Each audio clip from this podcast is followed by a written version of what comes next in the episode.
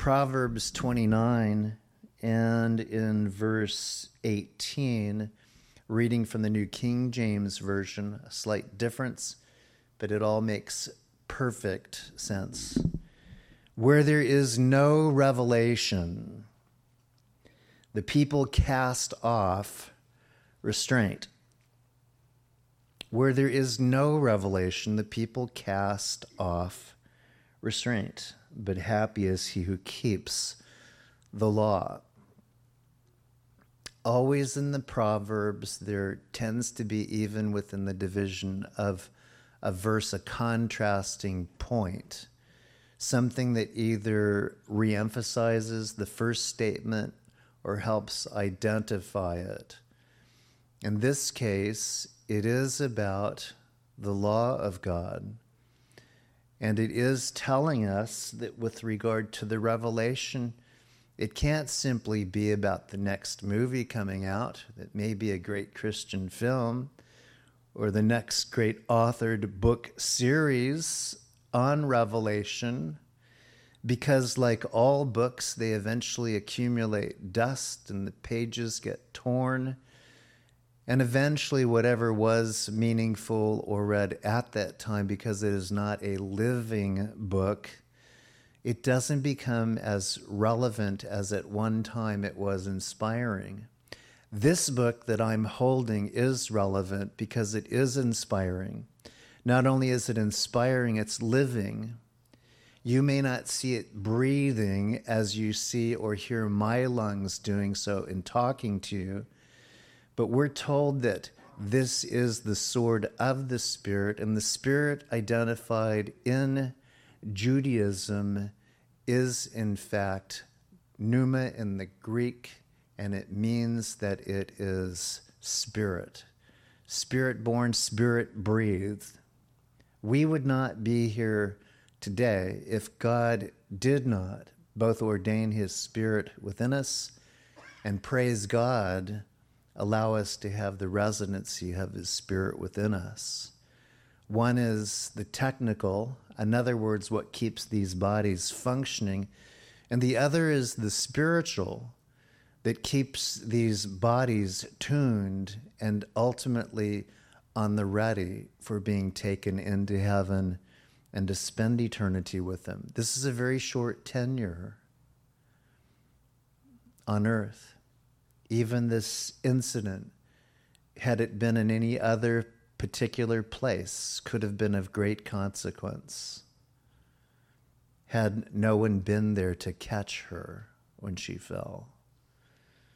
In essence, you saw deliverance. The mystery is the why, but it's irrelevant right now to what we do see the Spirit of God moving among individuals to help in the need of somebody vulnerable. In just the blink of an eye, one of my family members does something that I still do not fully understand, passing out. But she was caught.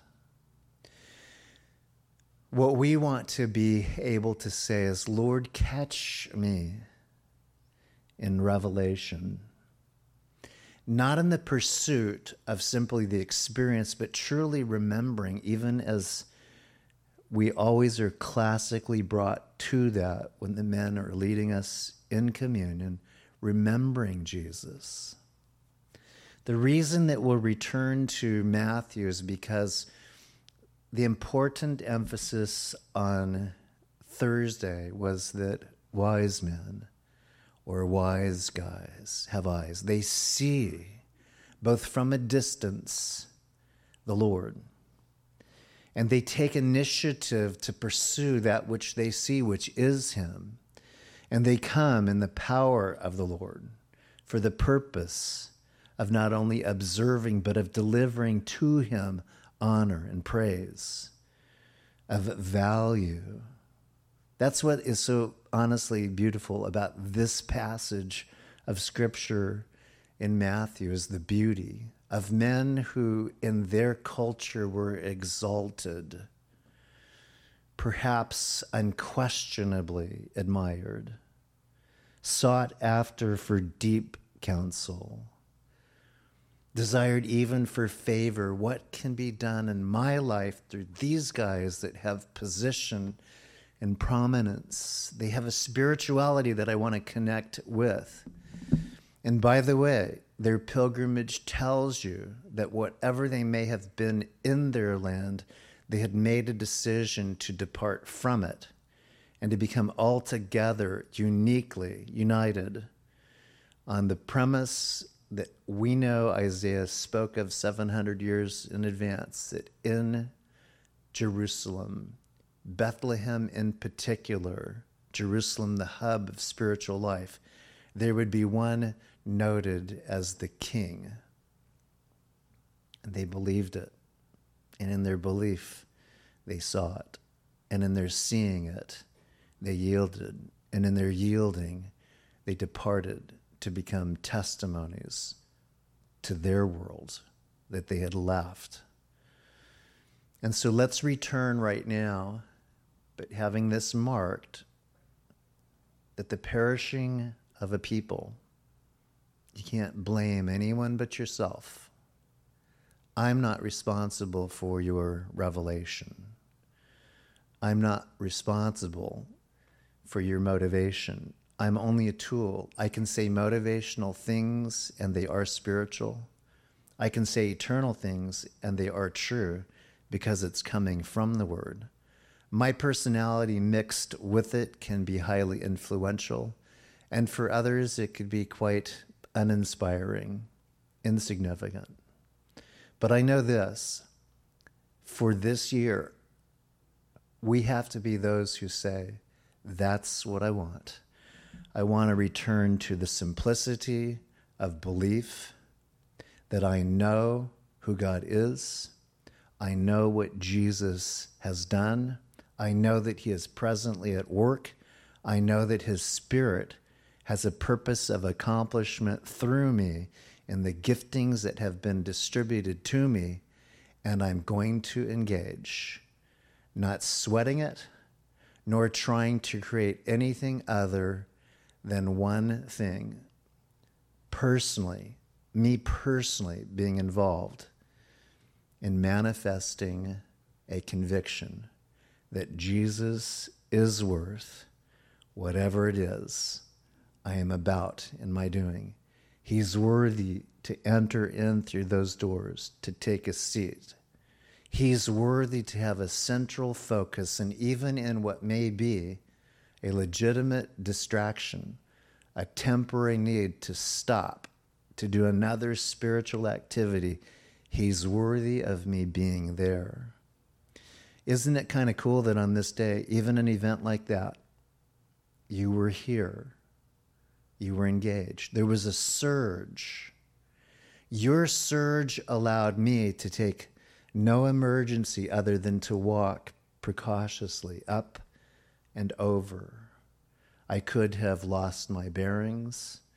I could have demanded that you pull back and let me in because I've been in that predicament before. Your surge spiritually allowed me to take comfort. She's in good hands. The Lord has this. It's going to be all right. And that's what Revelation does to remember what Jesus did do, to remember that I'm actually here for him. And as a result of that, then anything that does happen is also going to be something I can take confidence in. I can settle myself, even if there may be a hint of emotion, a slight breaking. I can call upon Him to give me bearing and the ability to speak even when I'm weak.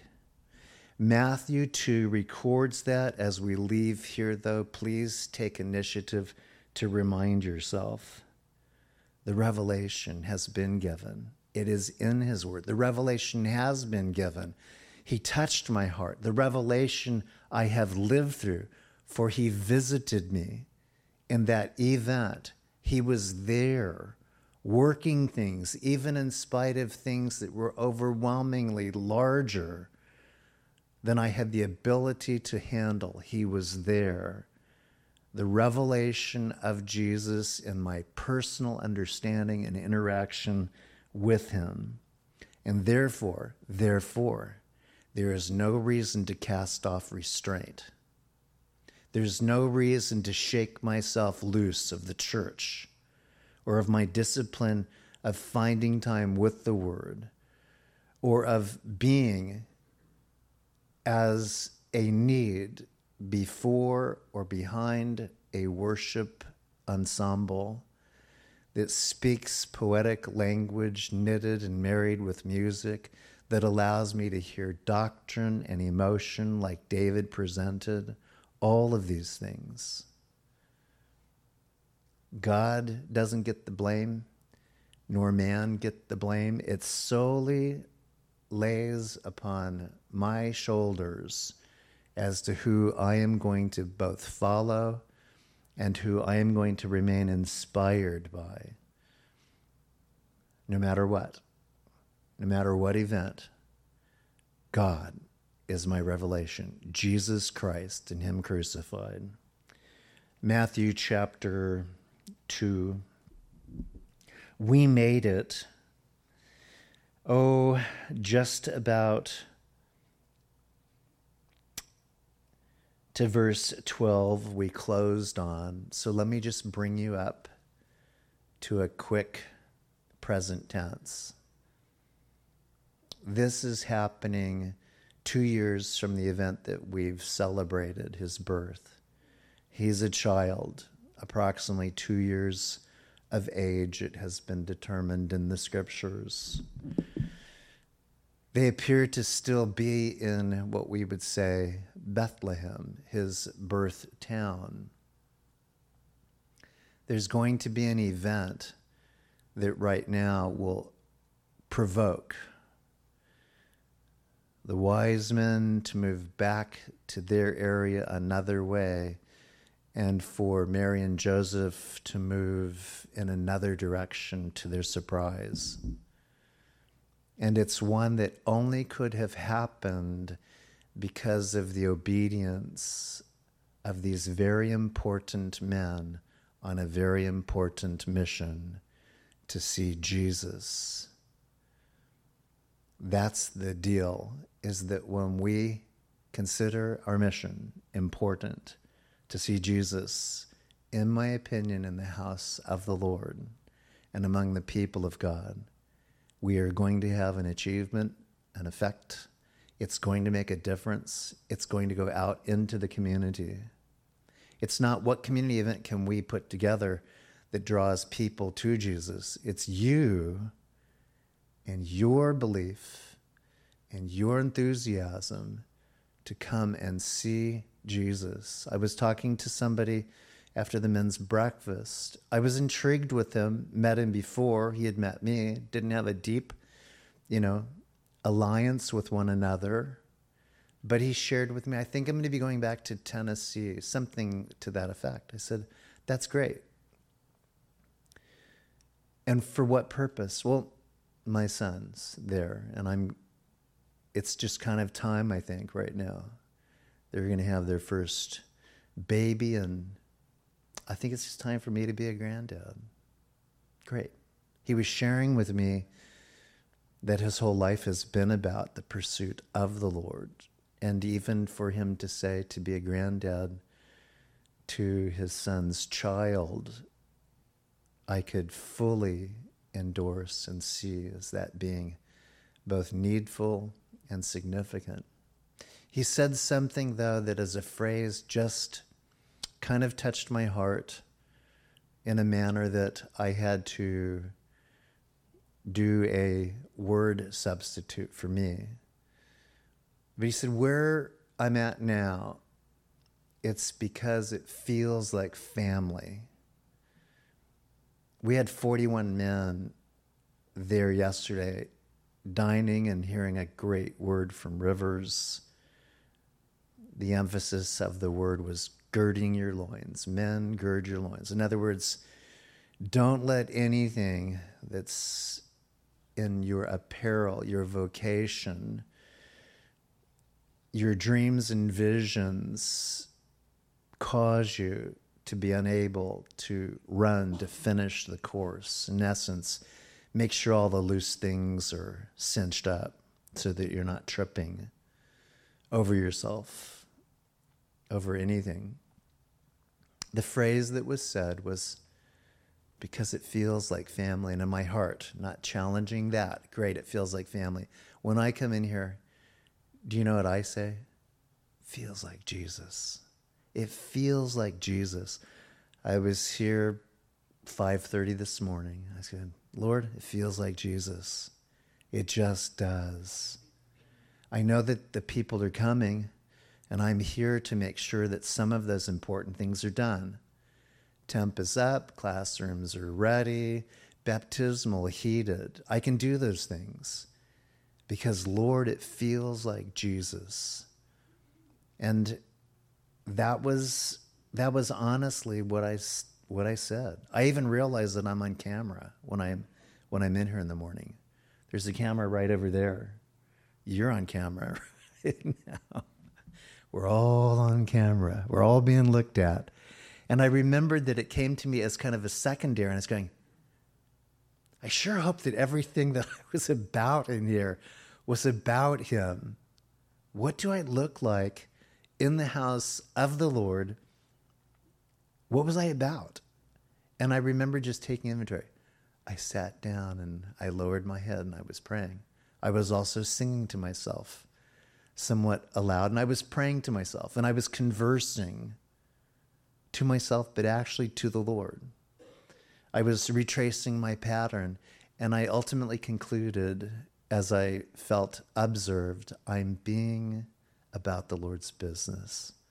It feels like Jesus. And so as the worship band began to come in, didn't high five him, but I headed out to go and get ready. It feels like Jesus. I really want you guys to be able to say, in spite of what the predictions are economically, what the global front looks like in terms of tensions and governments in Israel, you need to be able to say, it feels like Jesus.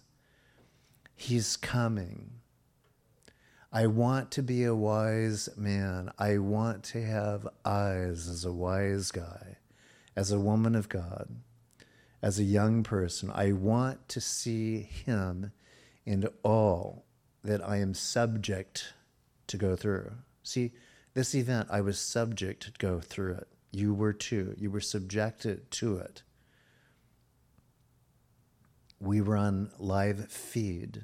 I'm sure that's the last thing that Karis would want on live feed. It's okay. It's God's allowance.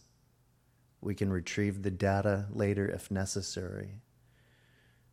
But maybe that was something that inspired another person not here to say, Oh my goodness, in one, one event, one spiritual activity such as worship, you can have everything all of a sudden seemingly be pulled out from underneath you.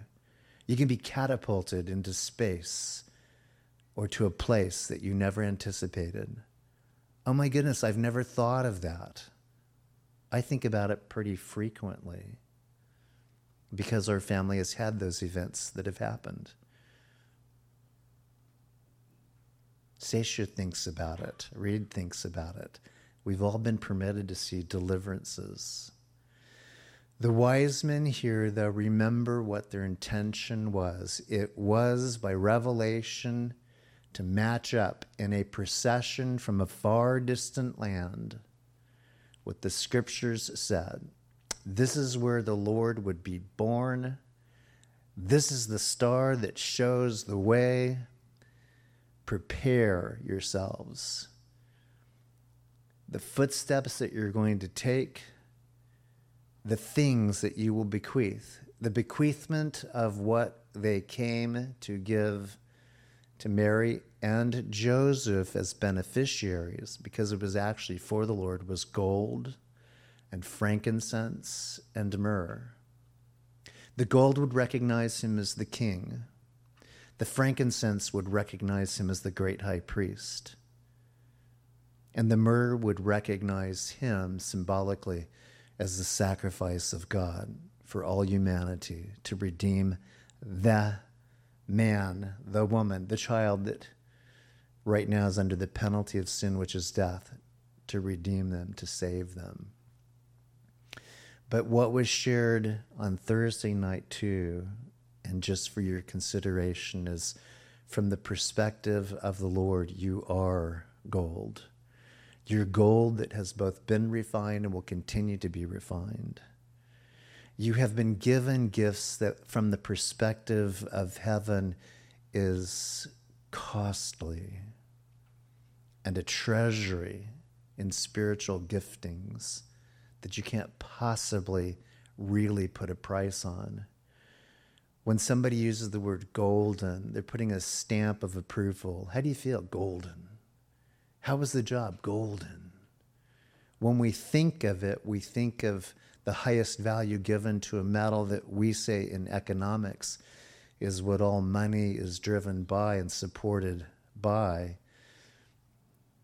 And it's a standard, it has a purity to it. It's golden. And so that was an encouraging word. Stay golden.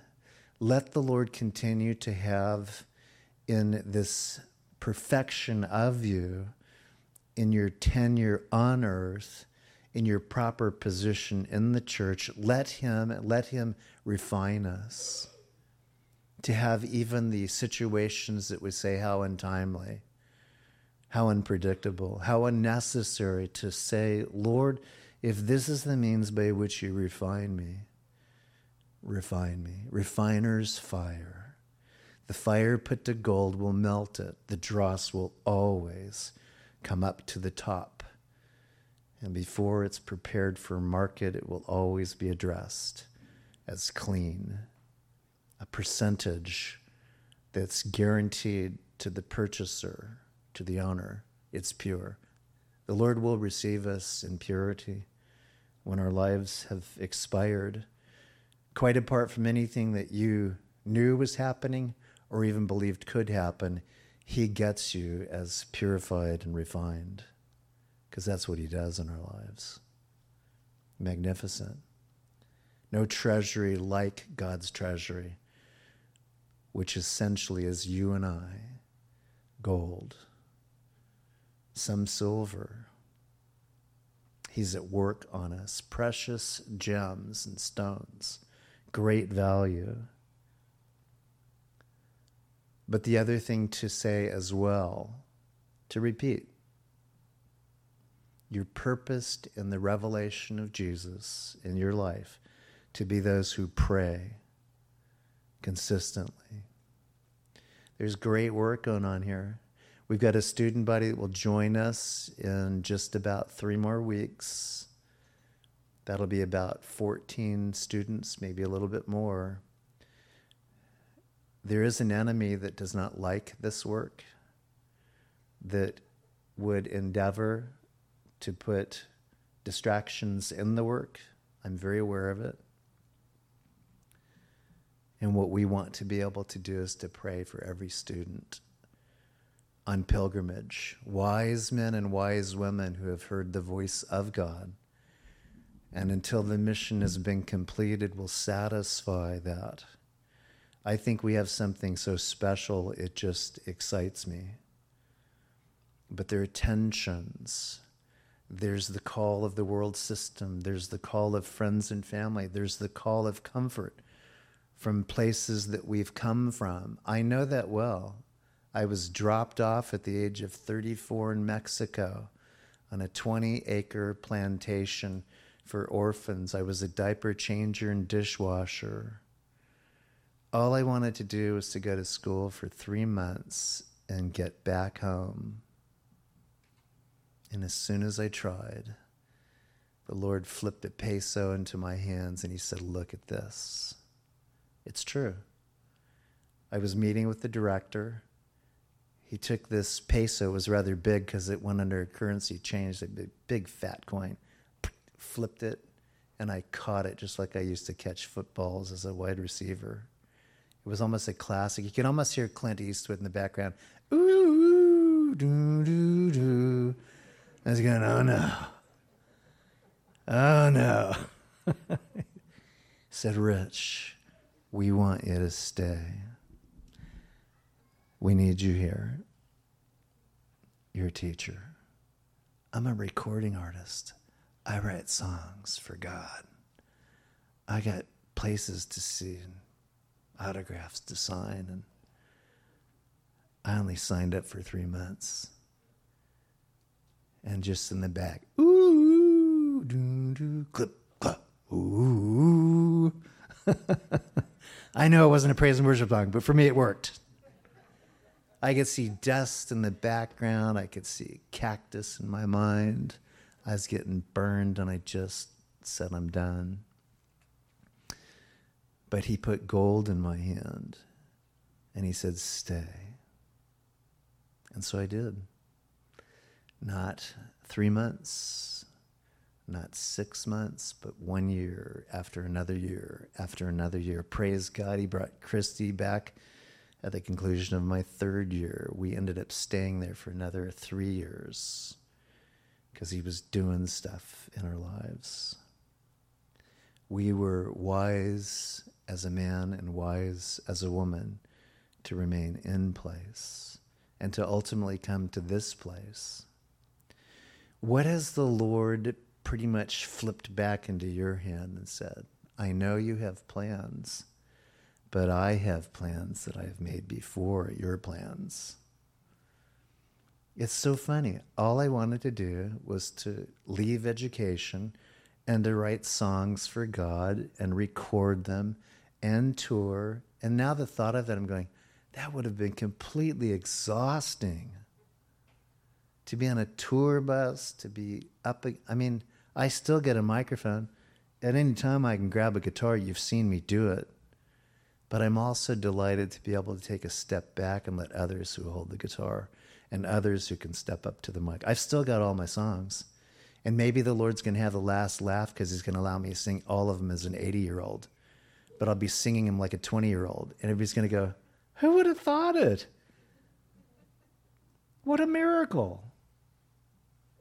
But I say that because we have the responsibility of praying for our college so that those who say three months, it is technically a three month school, but I'm also sensing that's what we think, but it's not exactly what we're seeing happening. There are those that actually said, We'd like to sign up for another three. We want to see them finish their next round so that we can say, God, revelation was given. They've come with their gold, they've come with their incense, they have come. And that's what we want to be able to say, as these wise men as well did. So let's pursue this to at least a closure right now. Verse 13, here's the new one. The wise men made it. They saw with their very own eyes what revelation they had. And then they departed, and it says, for their own country another way. They got to go back, but they would go back another way. And this is what I want to say to you. If any of you decide to go back, you want to make sure that it's another way. In other words, another way. You came here differently. You must be able to depart another way. Not the same as you came, but a person that has been changed. And you are on dispatch. You always want to be able to say, I move in dispatch of what God has told me to do, the work that He has done in me that now satisfies what I'm capable of doing when I get back there, I am different. When I came after Mexico, I was different. I had a difference that had been made down there. I had a reputation that God gave me down there, only to come up to be given position but no reputation. That vanished. I came up for position because the experience of both my age and my temper, that means my temperament, how God had fashioned me in the heat of Mexico, I could handle the load that was going to be given to me on the campus of Applegate Christian Fellowship. I was in a peer group completely out of my realm. I was never the best friend of Jon Courson, though I consider him to be my best friend. And in fact, my pastor. But I was never one that got to sit at the table with him. I wasn't even invited to the reindeer games. I was never even invited to necessarily sing. I was able to do music at ACF.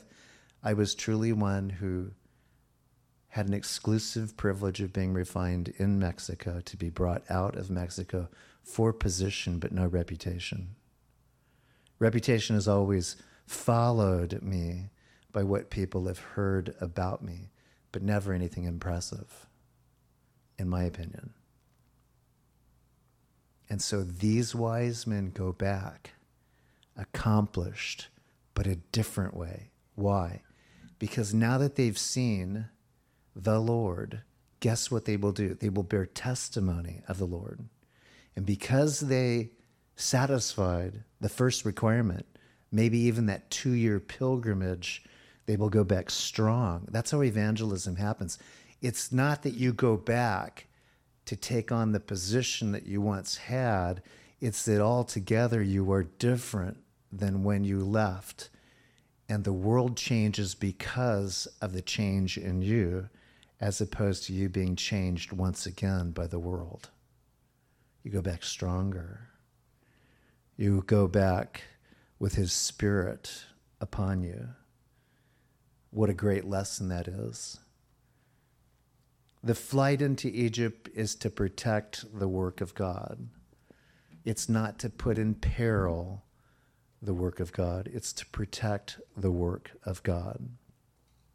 And this will be a specific area in Egypt that will be assigned to Mary and to Joseph. But they are the beneficiaries of ultimately what was given to Jesus the treasury of gold, of frankincense, and of myrrh. Those would have great value economically to them. They would not have to be begging. They could apportion it to whatever needs they had there they could also save it up upon their return journey, which would be when the Lord had assigned. Do you know that even there, as they would go there, it would have to be there for a season? The season would be when Herod would ultimately die, because he right now was looking to kill Jesus. So the wait still would be required of Mary and Joseph. Are you in a time of waiting? I always think, okay, this is a stop sign, so I'm waiting. And then I get the green light and I'm going, only to find out somebody telling me today was funny. You were braking. You were just staying in that one spot for. I was behind you. I said, Well, I don't know what to tell you. Was I in your way? Yeah. Did it bother you? I was just wondering why you were waiting. I said, I don't have an answer for you. I don't. Still don't. I said, maybe there was a car that I was concerned about, wasn't sure what they were doing, so I was just waiting. We all have a perspective by what's in front of us, what's behind us. We all have a perspective. May it be that, you know what? I don't have an answer, but I am following the Lord as best I can. Maybe this delay was to keep you from running into a car that I was afraid of running into. Maybe I was your brake system. I don't know. But they depart to go into Egypt. An angel of the Lord appeared to Joseph in a dream, saying, Arise and take this young child and his mother, flee to Egypt and stay there until I bring you word. For Herod will seek the young child to destroy him. This is a good word for revelation that you might not perish. Revelation is important if it's applied appropriately, and that is this until I bring you word. Are you waiting for the word of God until I bring you word? Or is it just words, words from others? Or even what you can find yourself doing, talking to yourself, babbling to yourself. the words that you can come up with. There were times in which that would be my plague down in Mexico. Usually, poets, songwriters don't have a lack of words.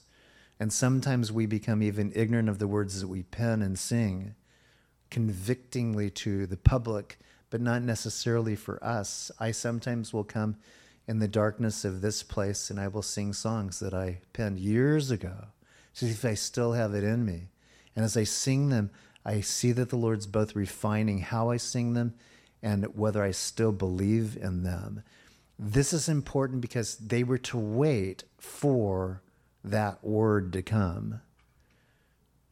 So if you don't have that word that you're to wait for, then you don't do the things that right now perhaps impatience or even sentiment compel you to do. I don't want to stay in Mexico six years. I didn't said you had to. You know, we have a family right now that has gifted the mission with their kids. That's exciting. How long will they be there? How long will Brett and Christy be there? I don't know. I can only say that I was there. It's a good work going on there.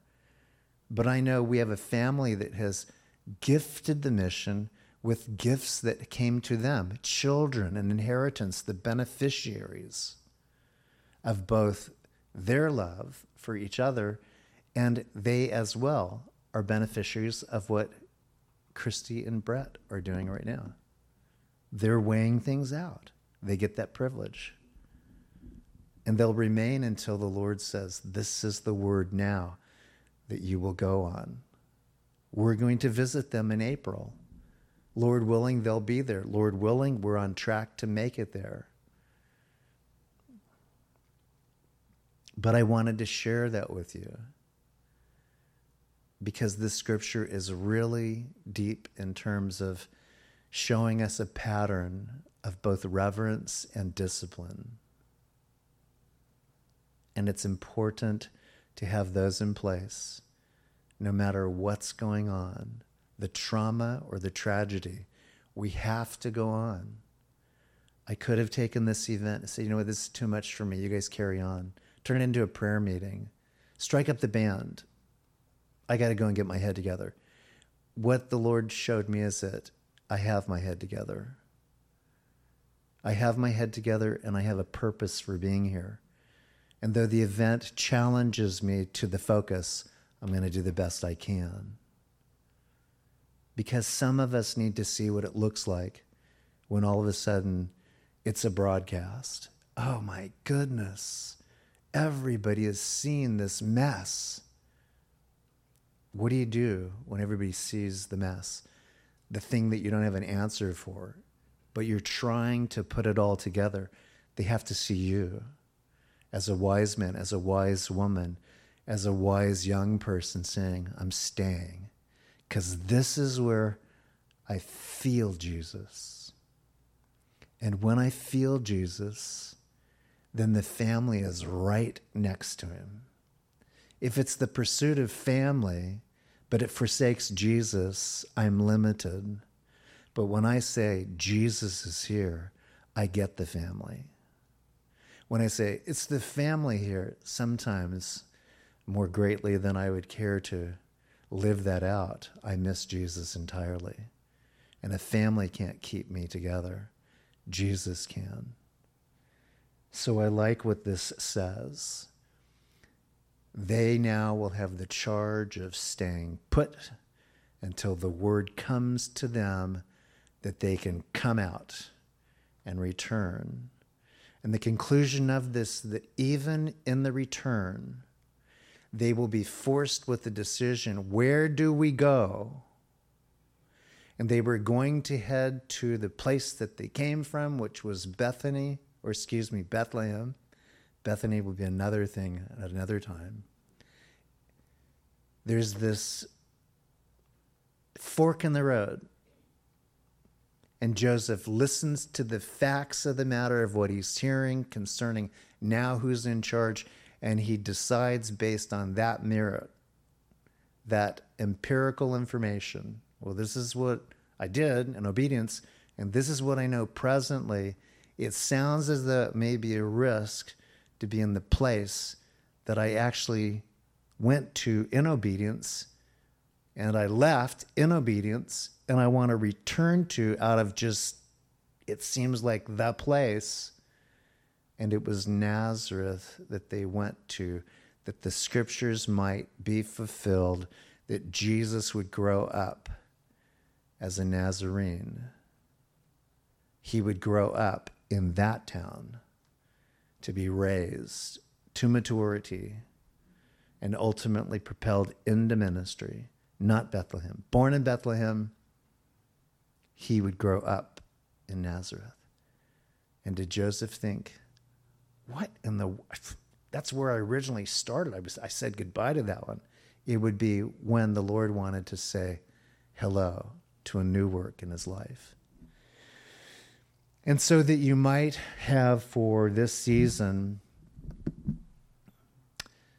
not a New Year's resolution, but a new revelation, not apart from Jesus, but to say, Lord, my eyes got clouded. My brain wasn't functional. The things that I've gone through, I've allowed them to be bigger than who you are. I want to have as my New Year's revelation just you.